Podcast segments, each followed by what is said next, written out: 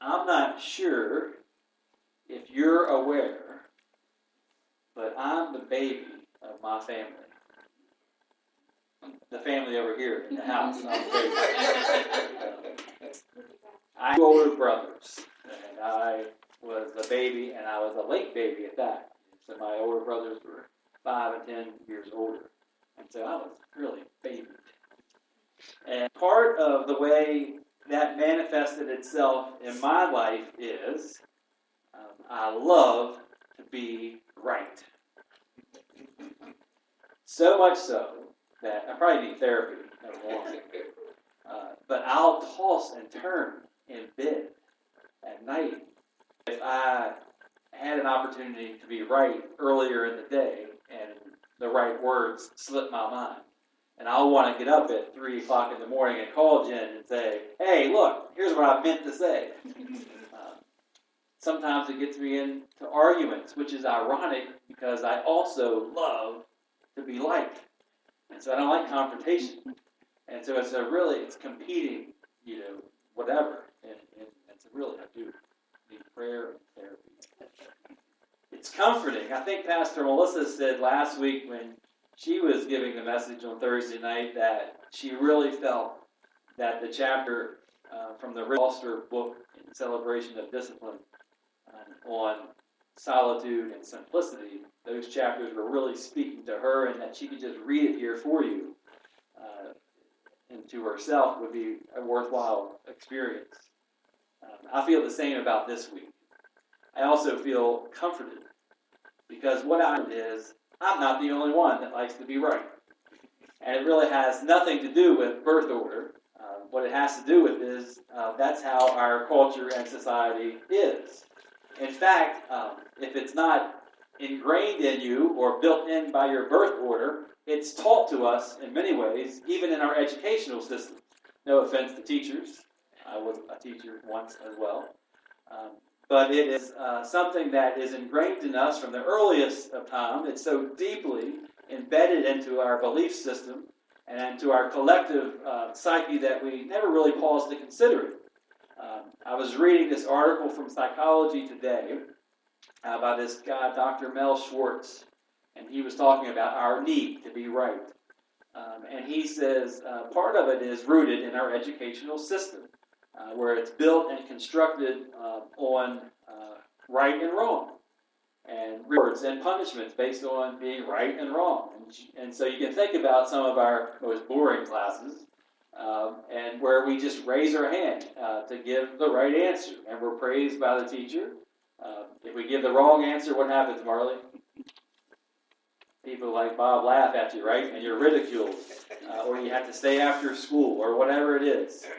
Um, and so we talk about how those things are even so subtly built into us and, and affirms us um, and inflates our sense of self worth. And in fact, raising our hand um, to give the right answer doesn't teach us anything. You already know the answer. That's why you're raising your hand in most cases. And so he and so through this article, he says, imagine um, what it would look like um, if if it was different in, in terms of our classrooms. And imagine what it looked like if uh, the most intriguing questions uh, were, were, we were given room to get intriguing questions uh, from the seats, um, and that uh, how different that would be from rote memorization and spewing back uh, info rooted in right and wrong, according to Dr. Schwartz. Um, raising your hand to gain the reward of getting the correct answer is pointless. But if we could raise our hand to give questions, raise raise questions, how rewarding that would be, and how interesting uh, that would be um, if we had room. And many of our best teachers, I'm sure Jen does this, and Pastor Melissa in her speech classes makes room for good questions, um, and how that could help reverse, or at least for a moment in time, uh, deflect us from the need of being right and wrong. Um, but anyway, and Jesus, our greatest teacher, that was interesting. I was reading about this book called Questions Jesus Asked. And in the Gospels, Jesus asked, as a teacher, he was a rabbi, he asked 307 questions. That was his mode of teaching. And a lot of times his questions weren't to elicit a yes or no response or a right and wrong response. Uh, a lot of times they were rhetorical or they were or reversals. And so he would ask things that would just keep people, you know, puzzling because they were so intriguing. Um, he was asked by others, especially people trying to trap him into right and wrong answers. He was asked 183 questions. And do you know how many? Is trivia. You, you know how many answers? Jesus direct answers to those 183 questions. Anybody want to take a guess? Zero. Three. Three direct answers. The rest of the time, he would either you know twist the question around or ask another question uh, back to the questioner. Um, you think about the famous back and forth with Pilate. Three times he only gave answers to 183 questions. Well, I give all this as we just think about what it means to feel like we're right, or the demand to be right, um, and how awful we feel about ourselves when we're wrong, um, and how that has affected us. Richard Foster says that uh, he agrees with the psychologist. We're upset, we are obsessed with getting our own way. Foster says this obsession to demand that things go the way we want them to go is one of the greatest bondages in human society. So I'm not alone. That was the comfort I was getting at.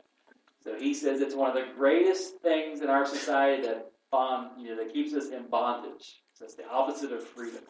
So we're looking for freedom here through these uh, these spiritual disciplines. And that's been a common theme all along the way for Foster, is looking for freedom. All of these disciplines, prayer and study and solitude and silence and simplicity, are all uh, avenues to help us to experience freedom that comes in following Christ. And, and he says, so if obsession to be right or to get our way is bondage, what's the antidote for that? What is the antidote? What's the what's the release here to that bondage? And Foster says it is the spiritual discipline of submission. Submission. Now, submission sounds like a terrible word.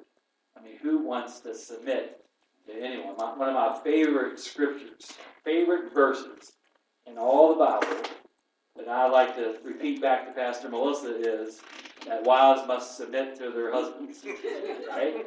You know how much submitting Melissa does to her husband?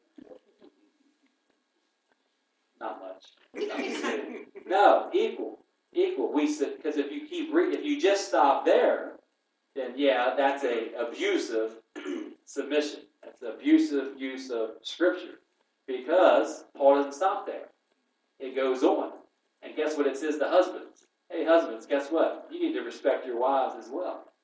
And children, you know, you need to be under the discipline of your parents. And guess what? Parents, you need to love your children. And so, all throughout the scriptures, Jesus and God very clear about the healthy forms of mutual subordination, mutual submission. Um, it's us humans that take that word and, and abuse one another. Uh, it's we humans that take that command to submit uh, to use against people uh, and to keep people in bondage. But the actual spiritual discipline of submission is a very free word uh, because it frees us from this obsession that Foster has talked about. In fact, says every discipline has its corresponding freedom. And so, and submission is no different. It's the ability to lay down the terrible burden. Now, I talked about tossing and turning in my bed, about being right or wrong, and I'm not joking. And so I need to experience this discipline of submission. Um, and I'll gain that freedom to lay down the terrible burden of always needing to get our own way. Um, and so submission helps us to do that. And so if we're not talking about negative, abusive submission, um, then what are we talking about?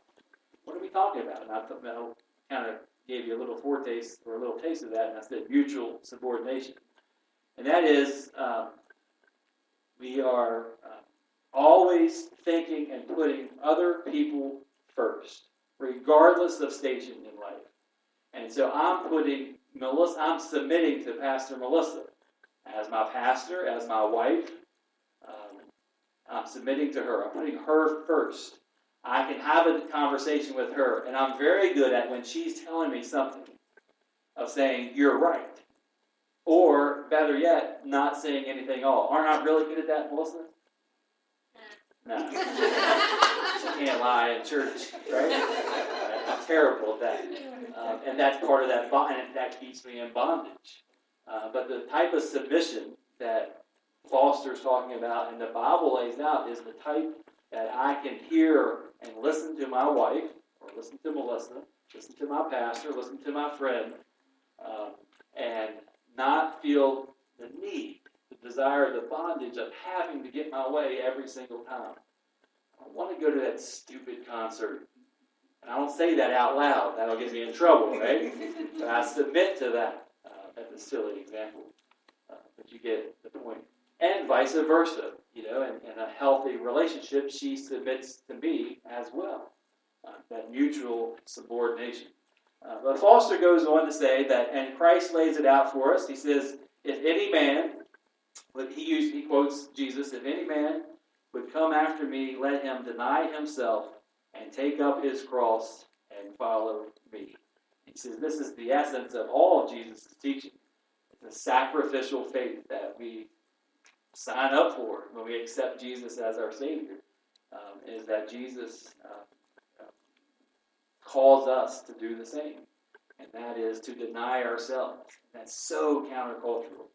And to deny ourselves is so hard to do, uh, but it is a discipline. And in this case, a discipline that we can work at and we can do. Um, Foster goes into giving us um, seven acts of submission uh, that can help train you and help uh, and help keep you um, in a mode of submission from the moment you wake up to the moment you go to bed. And here's what he means by that. The first one, and I guess this is in order, is you submit to the triune God. And so we submit to the Father and the Holy Spirit. We, we submit to the Creator. So you're waking up, giving thanks and submitting to God. You create. Thank God for this day. Be an example of centering yourself in this discipline of submitting. You know, I am at your mercy. I submit to the Creator um, and to the Son, the Savior. I commit life to you, Jesus. Thank you, Lord, this day uh, for dying for my sins and receiving me into your grace. And to the Holy Spirit that uh, continues to work in us. And so work in me today. I give my actions to you today. And so that's what submitting to the God looks like. The second action is meant to Scripture. And so you really want to practice some uh, denial and giving over of yourself, not the need to be right all the time, then submit to Scripture, which he means you not just hearing the Scripture read, but receiving it and obeying it. You know, the obeying the Scripture part is really where you and I will fall short most of the time um, if we're going to fall short in submitting to Scripture. We submit to family. Many, and don't raise your hands, this is not a joke, uh, but how many of your families, how many of our families have been torn apart um, when a simple, humble act of submission could have solved a family argument? And, and if we thought about our family arguments or splits or just difficult seasons, in many cases, in some cases, there's probably even what we would call silly, silly arguments. And someone just needed to humble themselves, to submit. And then, and then what we mean by submit is you, you give up the need to be right or the, or the need to get your way. I don't need to get my way. I don't care where the family reunion is. And that we laugh because that's how silly it seems, but those kinds of things break families apart. And so submitting to family sounds like, well, that's an easy one, but no, it's probably the hard, harder of the first three we've mentioned here. Submitting to God, we at least can process the, the importance of that. Submitting to Scripture, saying it's family, oh, but you don't know how my family is. Amen? Don't say amen. Four, submit to neighbors. Again, don't raise your hand, but how many of us here have had a dispute with our literal neighbors at some point in time, uh, growing up or as adults? And a lot of times, we, you and I, could have finished that dispute by humbling ourselves and submitting uh, to our neighbors. I don't need to get my way on this fence line.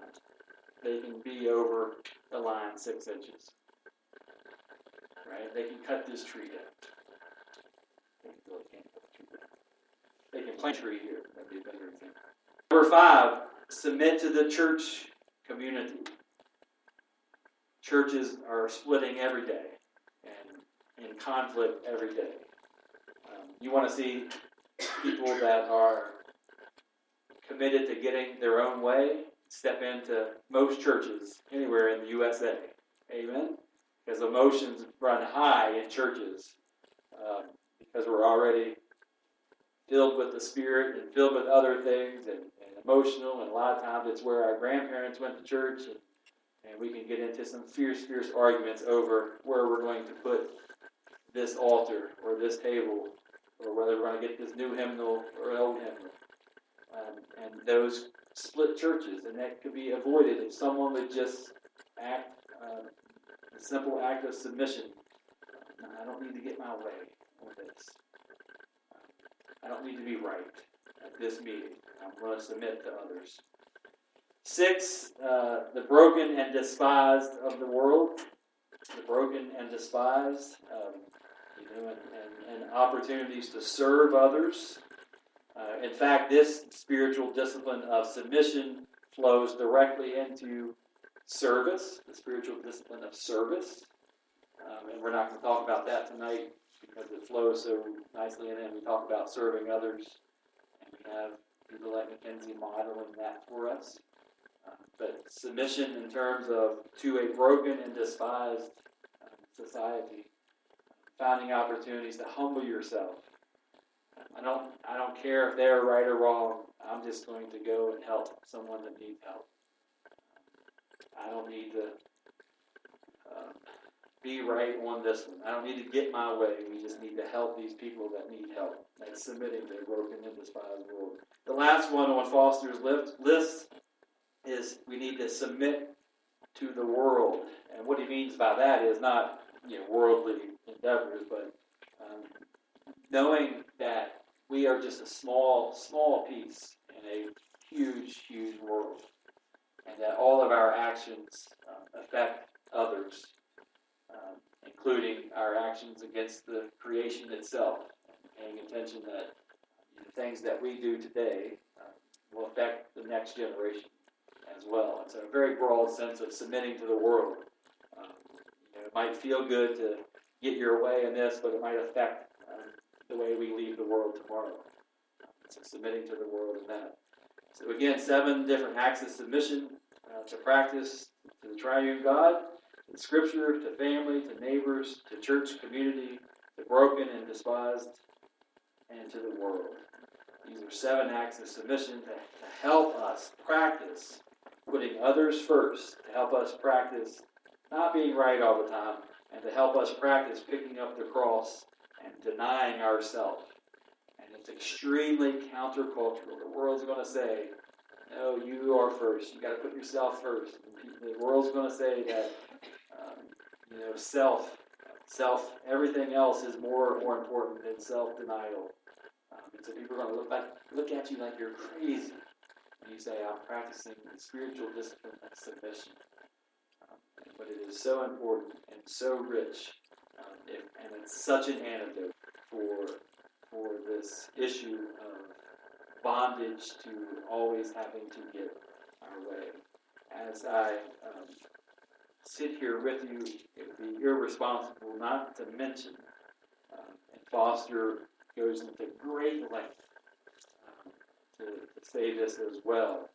Um, you want to sure um, that this spiritual discipline of submission is not abused. Uh, and if you ever feel, or I feel, um, like this is damaging, you know, that this act of submission is being used to damage you or someone you love, then you need to um, recognize it right away and, and take a step back and say, hey, wait a minute is this a spiritual discipline or is this someone or a, an abusive type relationship? So you do want to have a, like all of these spiritual disciplines can go the wrong way. If it's not free to you, then you might need to re examine your practice of this discipline and say, wait a minute, I'm not quite uh, exercising this discipline in the right way. And submission is one that can be very, very um, dangerous if not used in the spirit of the Holy Spirit. Um, amen? Amen. So, leave that with you as our word tonight. Thanks be to God. We're going to, um, before we do our, we have a prayer of confession. So here's what we're going to do. You can stay seated and reflect on the message and listen